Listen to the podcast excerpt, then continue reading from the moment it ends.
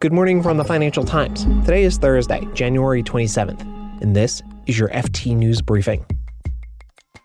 The Federal Reserve said it'll be humble and nimble as it signals it'll start raising rates in March, and vaping has been a hot sector for investors in tobacco-friendly China, but then Beijing started cracking down. I think also it just is another one of these cautionary tales for investors and for the markets, which always jump on these growth industries in China, but they just turn around and the whiplash can be so fast. But first, we'll talk about Tesla and why record profits didn't satisfy investors. I'm Mark Filipino, and here's the news you need to start your day.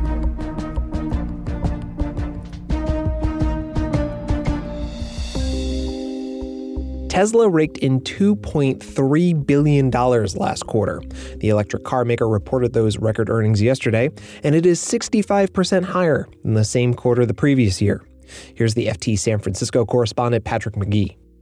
It's really amazing if you're taking like a 5-year view, how they've actually managed to accomplish this, get through a supply chain crisis.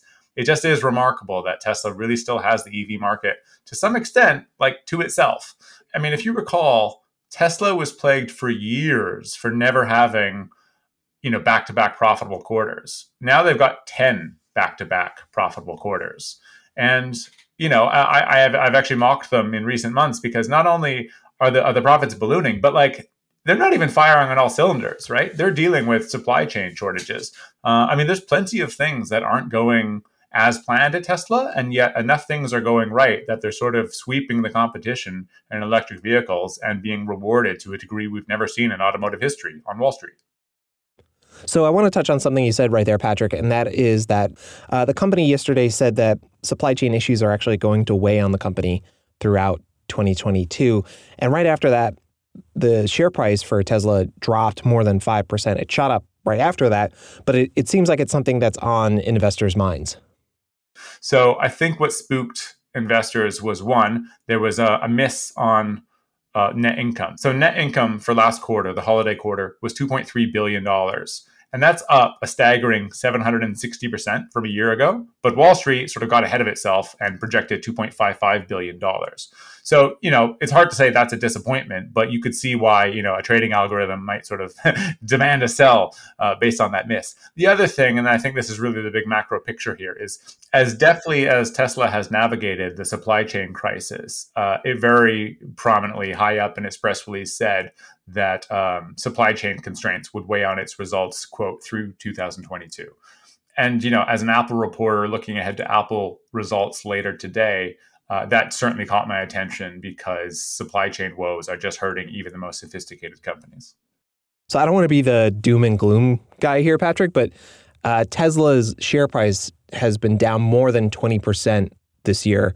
Is there any concern that the company might be losing its momentum?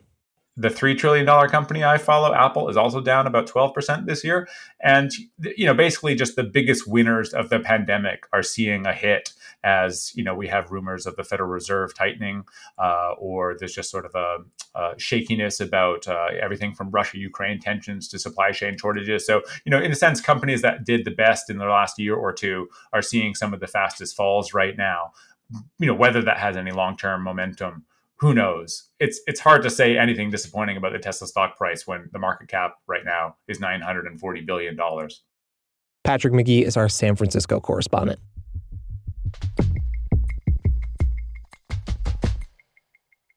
So as Patrick just mentioned, the prospect of rising interest rates are on the minds of investors. And we got more details about those rate hikes yesterday from the Fed.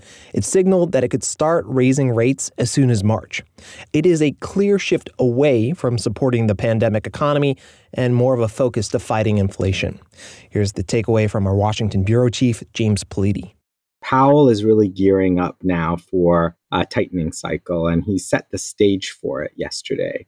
Quantitative easing, the whole bond buying program that the Fed launched at the heart of the pandemic, that's going to come to an end in early March, even before the next meeting. And the rate hikes will proceed in a way that may well be more aggressive than it was during the last sort of recovery. Powell said that the Fed's going to be humble and nimble about it, and they're going to adapt their policy based on the economic circumstances. And if inflation is worse than expected or higher than expected for longer, they're going to probably hike rates at a more aggressive pace. And if there's a new setback on the employment front, for instance, then they're gonna hike more cautiously, and it's going to be sort of a much slower pace of normalization of policy.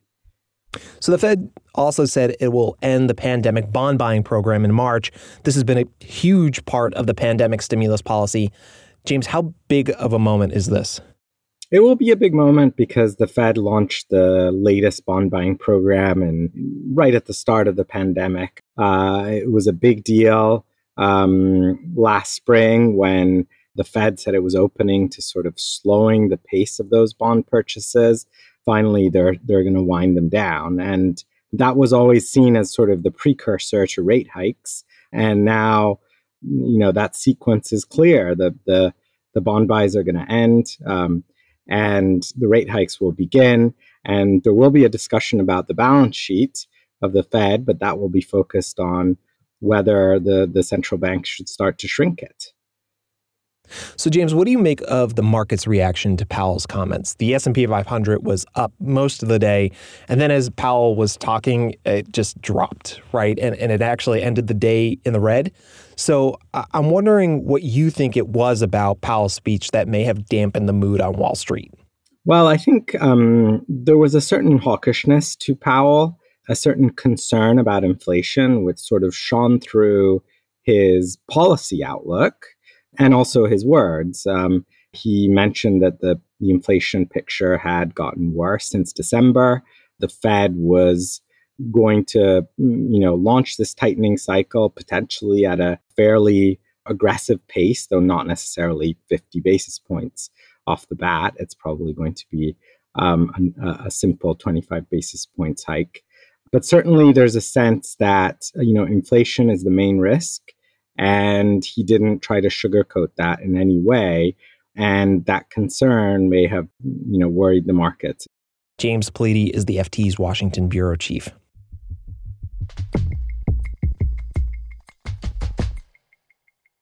In China, another big company is feeling the heavy hand of Beijing's regulators. This time, it's Huabao International Holdings. Its shares this week tumbled more than 65% on news that authorities were investigating a subsidiary called Huabao Flavors and Fragrances. Our China correspondent Ed White told us a bit about the woman who runs it. She's known as China's vaping queen. For someone who has been worth $7 or $8 billion, Chu Lam Yiu, or Zhu Lin Yao, as she's referred to in China, has managed to keep a fairly low profile for many years now. She started Huabao, which is a flavoring and fragrance additive company, back in 1996, so when she was in her mid-20s. And she's been referred to over the years as one of China's wealthiest or richest self-made women. Now, the company does sell to food producers, but it appears that this wealth has been linked to the growth of sales to tobacco companies. Now, that's including most recently products used in e-cigarettes and vapes. And vaping has become a big business in China and a boon for stockholders. Prior to this week, shares in Huabao, which is Chu's company, had surged about 7-fold over the past 2 years. Now, while much of that game was really wiped in one trading session this week with the announcement of this investigation into the company's founder, similar drops have been seen by other companies in the sector over recent months and years. I think also it just is another one of these cautionary tales for investors and for the markets, which always jump on these growth industries in China, but they just turn around and the whiplash can be so fast, to have this company lose sort of 70% of its market cap in one trading session in Hong Kong this week was just remarkable to see. And all of that came from one announcement by the company with no detail. And that to me just sums up what we're seeing so much of in China at the moment. Ed White is the FT's China correspondent.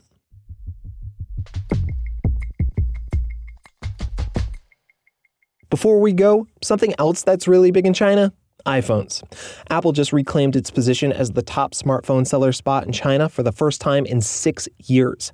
China is the world's largest phone market, and Apple now has nearly a quarter of it. Apple's smartphone shipments rose as its competitor Huawei saw sales pretty much collapse due in part to U.S. sanctions. Apple's also stayed in good favor with Beijing and avoided the anti-foreign sentiment that's hurt sales at other Western companies.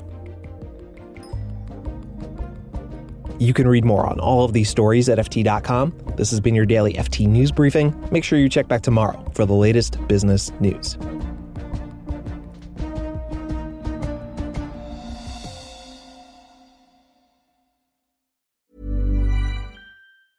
Selling a little or a lot? Shopify helps you do your thing however you cha-ching. Shopify is the global commerce platform that helps you sell at every stage of your business. From the launch your online shop stage to the first real-life store stage, all the way to the did we just hit a million orders stage. Shopify is there to help you grow. Shopify helps you turn browsers into buyers with the internet's best converting checkout. 36% better on average compared to other leading commerce platforms. Because businesses that grow, grow with Shopify. Get a $1 per month trial period at shopify.com/work. Shopify.com/work. Hi, this is Matt and Sean from Two Black Guys with Good Credit. If you own or operate a business, whether it's a local operation or a global corporation, partnering with Bank of America could be your smartest move. By teaming with Bank of America, you'll enjoy exclusive digital tools, award-winning insights, and business solutions so powerful, you'll make every move matter. Position your business to capitalize on opportunity in a moment's notice. Visit bankofamerica.com/bankingforbusiness to learn more. What would you like the power to do? Bank of America, N.A., copyright 2024.